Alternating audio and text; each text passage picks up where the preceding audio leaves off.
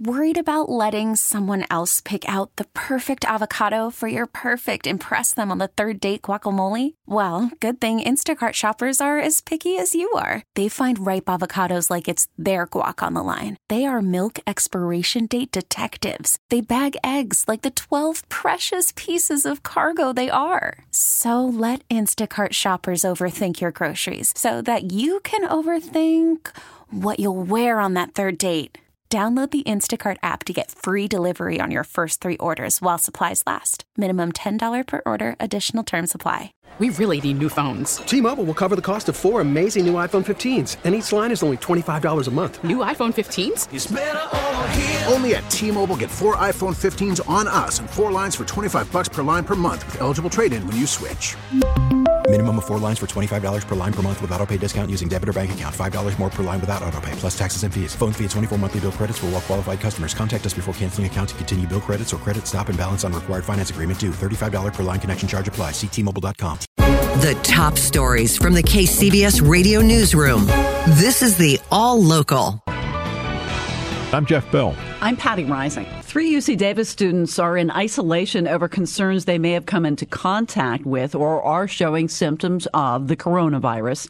Here's KCBS's Dan Mitchinson. It's a case of better safe than sorry, according to UC Davis officials. We like to think of containing the spread of an infection like some concentric rings. Yolo County Health Officer Dr. Ron Chapman says they know these three students were potentially exposed to the virus. And if they don't turn out positive, then the ring doesn't expand any further. All three had been living in a student housing building in Davis. One of the students is being tested for the virus by the Centers for Disease Control and Prevention, but is not on campus. Currently, there is no plan to cancel classes or suspend any other regular operations at locations in Davis or Sacramento. Dan Mitchinson, KCBS. In the wake of what happened at UC Davis, the medical center, U.S. health officials today expanded their criteria for who should be tested and took steps to increase testing. Now says that testing is appropriate if flu and other respiratory illnesses have been ruled out and no source of exposure has been identified. The CDC will continue to advise testing people who have traveled to certain outbreak areas, including not only to China, but also to Iran, Italy, South Korea, and Japan. Governor of California addressing one of the latest cases of coronavirus in the state, which remains something of a mystery. More on that part of our story from KCBS's Jim Taylor. The latest from Governor Gavin Newsom. As of today, and I say as of today at this hour, we have 33 confirmed positive tests for the virus. He says five of those have left the state, leaves 28 California cases, most of those from that cruise ship, but of real concern, the new case. The case yesterday understandably generated a lot of attention, but we knew this was inevitable. This particular case could be the first possible instance of community transmission of COVID 19 in the United States, and it's here in California. Director of the California Department of Public Health, Dr. Sonia Angell. It's an individual in Solano County who is receiving care in Sacramento County with no travel history and no known exposure to somebody with confirmed COVID 19. She stresses the risk to the general public remains low. Jim Taylor, KCBS. Meantime, a patient who has tested positive for the virus has now been transferred from Travis Air Force Base to a hospital in Marin County. Health officials in Marin say while the patient tested positive, he or she is not showing any symptoms at this time.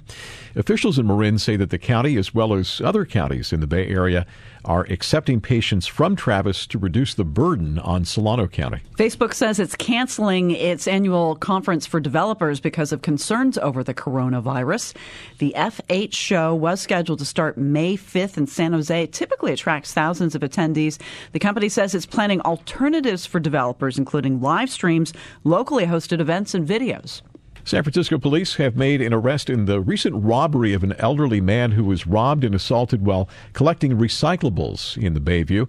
Chief Bill Scott announcing the arrest today, saying that the suspect is facing charges including robbery, hate crime, and elder abuse. Scott also said investigators are seeking a second suspect.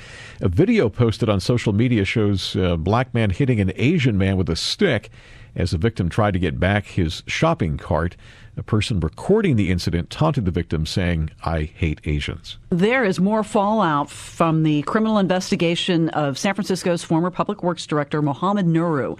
KCBS's Curtis Kim says City Attorney Dennis Herrera is issuing more subpoenas. 14 more subpoenas have just been issued centering on a project set for 555 Fulton Street in the city. KCBS and Chronicle insider Phil Matier says the subpoenas were issued to the developer, four affiliated businesses, two investment firms, and a longtime permit expediter and contractor, Walter Wong. This stems out of the federal investigation and Mohammed Nuru's subsequent interviews with the city attorney's office. What they're looking to is whether favors were done for Zhang Li and the other developers of a huge project at 555 Fulton Street in San Francisco. According to City Attorney Herrera, he is looking for documents that could show bribes or favors, even the exchange of money or goods in violation of city rules. There were some questions between the developer and the city's uh, building department, and there's a question about whether Mohammed Nuru attempted to intervene on their part, and if if some workers at the building inspection department went along with him. Matier says, "Don't be surprised if more subpoenas are on the way." In San Francisco, Curtis Kim, KCBS. Sonoma County officials continue their efforts to provide shelter for the homeless.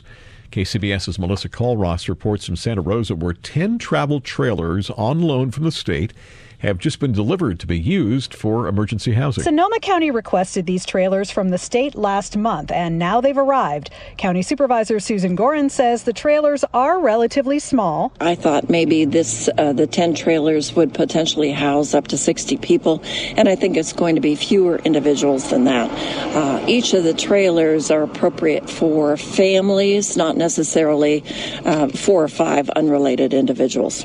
Gorin believes the 10 trailers will be able to house 20 to 30 people total at any given time, but she says this is a small part of a big effort to get homeless residents into shelter. It's once again building to a larger whole in evaluating the needs of our homeless uh, for an emergency temporary housing and then placing them and referring them into permanent supportive housing and transitional housing. The Board of Supervisors is considering 10 to 12 sites for the trailers and is expected to decide next month exactly where in the county to put them.